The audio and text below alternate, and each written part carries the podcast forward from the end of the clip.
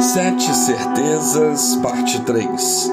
E o testemunho é este: que Deus nos deu a vida eterna, e esta vida eterna está em seu Filho. Quem tem o Filho tem a vida. Quem não tem o Filho de Deus não tem a vida.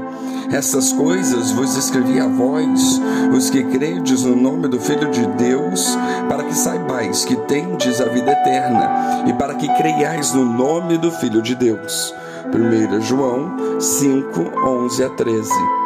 Após desmascarar os falsos profetas que disseminavam suas heresias tentando enganar os crentes, mostrando que eles não conhecem a Deus e não são de Deus, mas são do maligno e por isso saíram da igreja, João fala sobre sete certezas que marcam a vida do verdadeiro cristão. A vida que é real é constituída sobre certezas e não sobre especulações. E a terceira certeza é que aqueles que creem em Cristo têm a vida eterna. Nós sabemos que temos a vida eterna não apenas pelo testemunho interno do Espírito Santo em nossos corações, mas também pela revelação da palavra. João escreve seu evangelho para os inconversos para que eles creiam.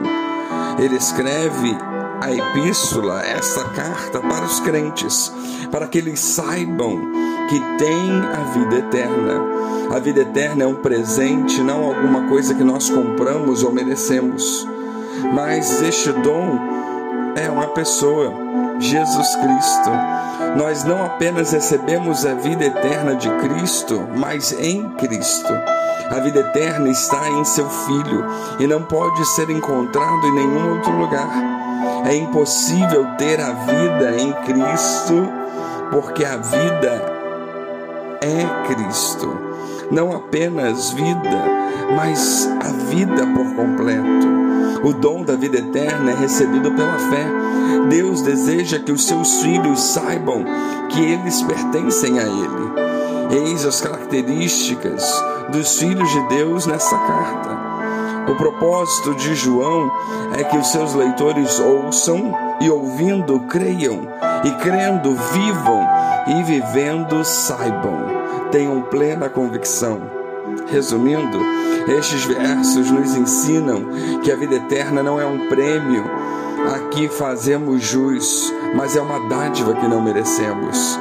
A vida eterna se acha somente em Cristo Jesus, e este dom da vida eterna em Cristo é uma posse atual, é para os nossos dias hoje. Em João 3, 34 a 36, nós vemos: Porque aquele que Deus enviou fala as palavras de Deus pois não lhe dá Deus o Espírito por medida.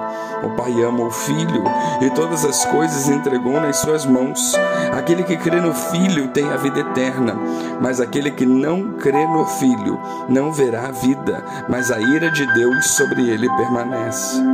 A questão de crer que Jesus é o Cristo sempre foi um ponto crucial para os judeus e para nós.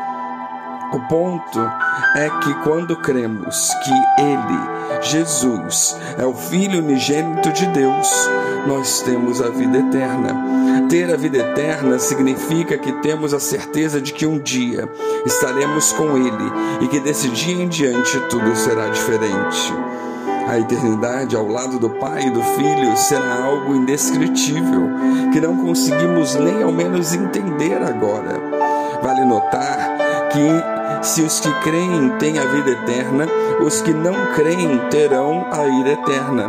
Infelizmente, pouco falamos sobre este assunto, sobre o outro lado da moeda, o inferno. A realidade é que a condenação já está preparada para os que não se dispuserem a amar a Deus e aceitar que Jesus Cristo é o Filho unigênito do Pai. Não queremos e não podemos julgar quem vai para um lugar e quem vai para o outro, mas precisamos fazer de tudo para estar entre aqueles que receberão a vida eterna. As nossas decisões e atitudes aqui na terra não perecem como perece o nosso corpo terreno. Tudo o que fazemos aqui tem um peso na eternidade. Logo, a questão que fica para nós hoje é: para onde queremos ir? Se queremos passar a eternidade com o Pai, temos que aceitar Jesus como nosso Senhor, como Salvador, como único Deus. Se queremos passá-la sofrendo, no lugar onde há choro e ranger de dentes, então vivamos de qualquer maneira.